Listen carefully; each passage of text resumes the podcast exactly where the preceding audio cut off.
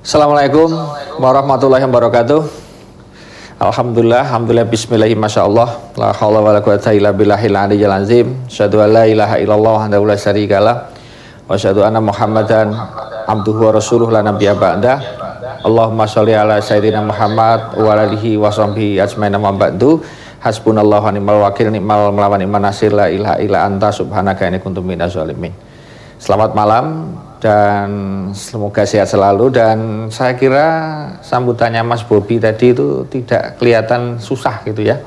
Meskipun Mas Bobi curhat gitu Mas Taufik tapi kelihatannya Mas Bobi itu kayak tetap tenang dan bahagia. Nah apa yang membuat beliau tetap tenang ini yang perlu kita garis bawahi? Nah saya melihat eh, salah satu postingan komentar di postingannya Mas Taufik tadi juga di postingan saya Mas Bobi mengatakan bahwa nyuwun dungo nipun mohon doanya agar rencang-rencang kiat. Nah ini kata-kata kiat ini menarik karena kalau kita lihat e, para pemirsa semua sawalan kipi yang dirahmati oleh Tuhan yang Maha Esa, kalau kita lihat bahwa manusia di dunia ini pada dasarnya hidup itu adalah mengemban misi ya. Jadi tidak ada yang namanya orang hidup ini tanpa misi dan tanpa tugas. Nah, berbahagialah panjenengan semuanya karena Tuhan yang Maha Esa Allah Subhanahu wa taala memberikan sebuah reminder kalau istilahnya Mas Bobi tadi.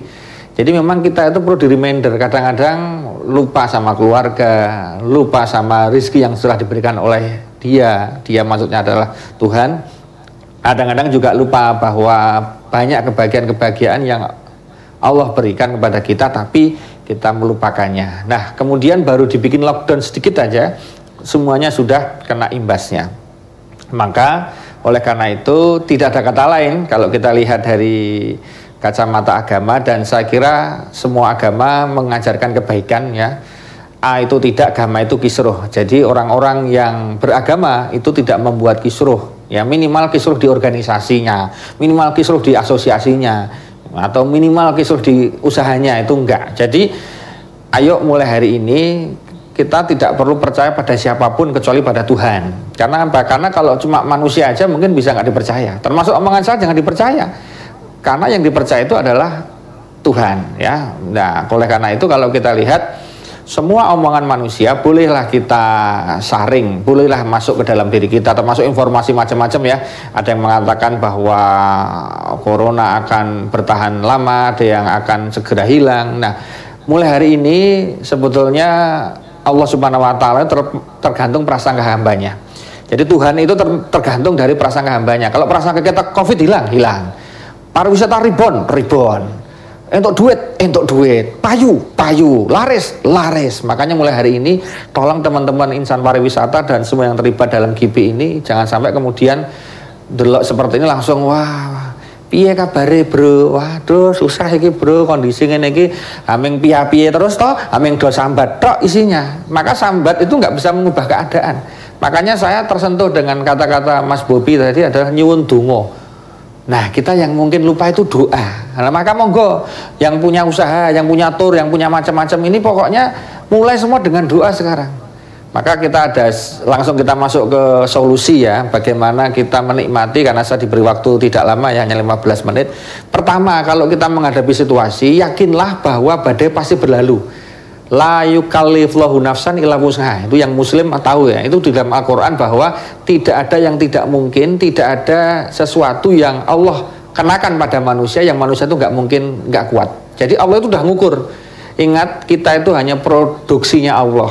Jadi Allah Tuhan yang Maha Esa itu punya rencana, punya mesin yang namanya manusia dan Allah yang buat. Makanya manual booknya ada Nah, maka monggo saya sarankan kepada semua yang hadir di sini untuk membuka kitab susinya masing-masing. Monggo dibuka kitab susinya. Mungkin ada yang dari dulu yang muslim Qurannya nggak pernah dibaca. Dari nikah awal ijab kabul sampai sekarang nggak pernah baca ya ada.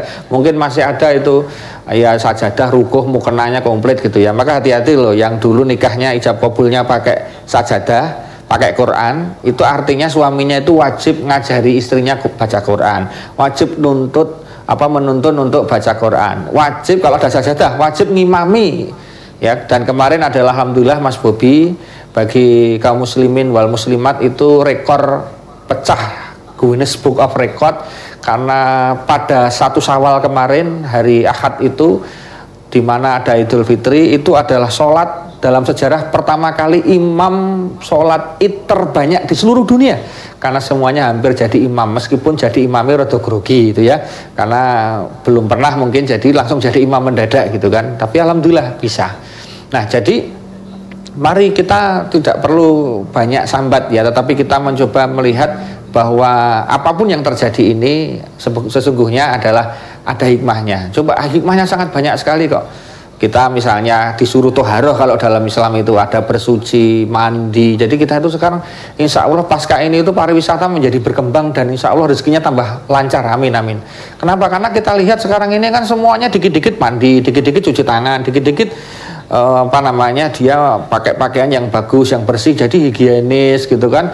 Ada sanitasinya bagus kemudian ya semuanya serba bagus lah. Pokoknya serba clean and clear kemudian healthy gitu kan itu sudah luar biasa. Makanya kalau kita lihat Insya Allah Mas Bobi dan teman-teman semua dalam KIPI dan jaringannya Insya Allah pasca pandemi ini dan kita doakan segera selesai itu nanti ribonya itu 2, 5, 10 kali lipat dari perolehan sebelumnya. Amin. Yakin aja.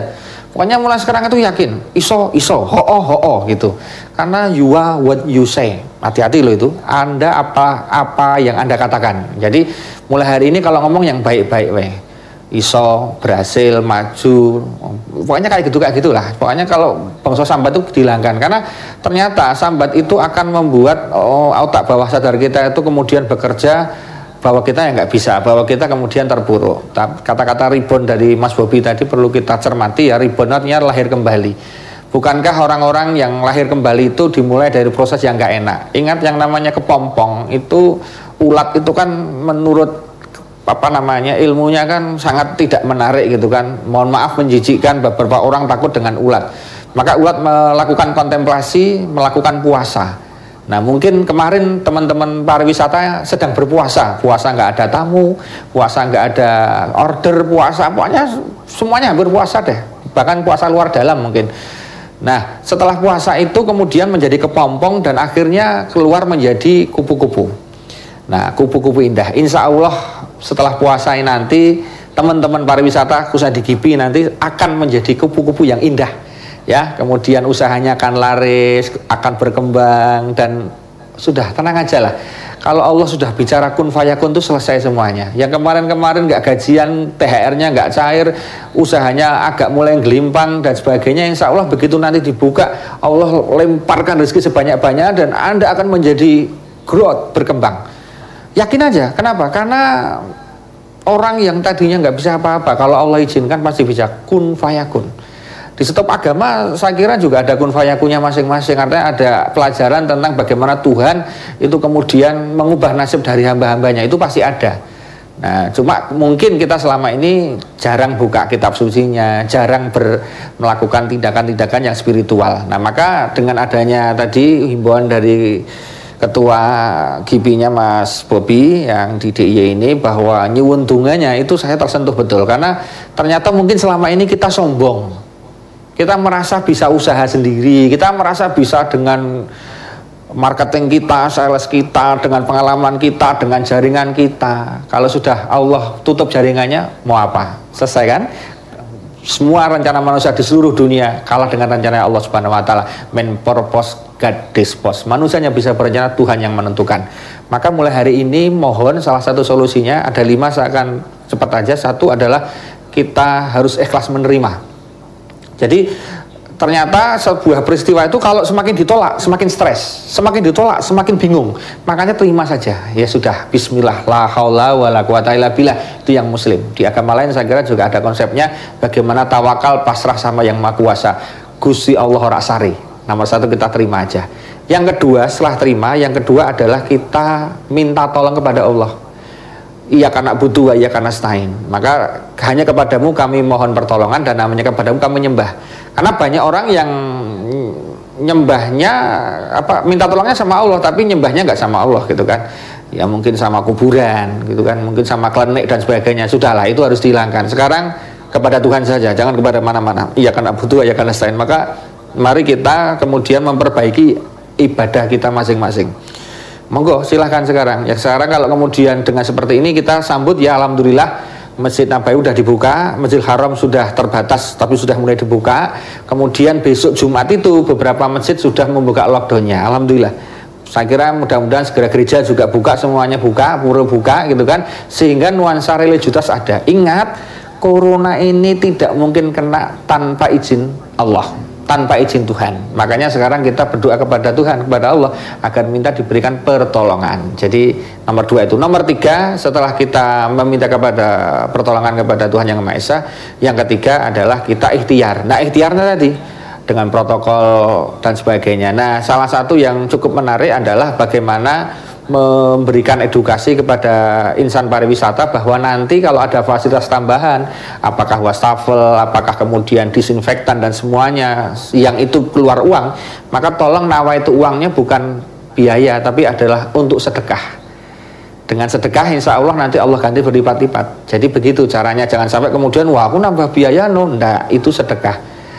Yang keempat ya ketika kita menghadapi situasi seperti ini mau tidak mau kita silaturahmi. Nah ini sudah difasilitasi oleh Zoom oleh KIPI kita silaturahmi. Dengan silaturahmi insya Allah kita saling berbagi kita saling komunikasi. Ingat orang yang rajin silaturahmi dalam hadis dikatakan diberikan dua hal. Satu dipanjangkan umurnya. Maka lihat kalau orang buka usaha nggak silaturahmi pas turun seperti ini saya kira insya Allah cepat bablas itu di kampung, di rumah, di perumahan, di mana saja kalau orang jarang silaturahmi itu biasanya cepat mati biasanya. Yang saya ini saya tidak mendoakan tapi memang begitu. Karena apa? Orang yang nggak pernah silaturahmi itu punya penyakit bongso iren, dakwen, panastan, open, tumbak cucuan, ada adul gibah, namah, mental, bawel, sedikit serewet komplit. Orangnya cepat stres. Dikit-dikit tonggone tuku mobil masuk angin, tonggone tuku rumah melebur rumah sakit, tonggone pindah rumah dia meninggal dunia. Kenapa? Karena dia nggak bisa mengendalikan dirinya Orang yang silaturahmi itu nggak pernah iri. Oh ternyata usaha di sana begini, mas sana begini. Oh sama ya ternyata. Nah dengan silaturahmi insya Allah menjadi enak. Itu yang keempat. Yang terakhir, yang kelima adalah kalau kita sudah apa namanya ada sudah menerima, sudah doa, sudah ikhtiar gitu kan. Kemudian kita sudah silaturahmi. Nah yang kelima ini yang perlu kita lakukan adalah kita betul-betul memohon ampun atas semua dosa-dosa kita. Nah, jadi bisa jadi yang namanya corona ini muncul karena dosa kita yang numpuk banyak, tapi kita merasa nggak berdosa. Mungkin selama ini kita sebagai insan pariwisata sibuk mikir bisnisnya, lupa sama istrinya, sibuk mikir bisnisnya, lupa sama anaknya, sibuk mikir bisnisnya, lupa sama bapak ibunya. Ayo coba kapan terakhir kontak bapak ibu, kapan terakhir transfer bapak ibu Makanya ini penting kalau masih punya orang tua ini kita harus segera sowan. Kalau nggak bisa sowan ya uangnya yang sowan.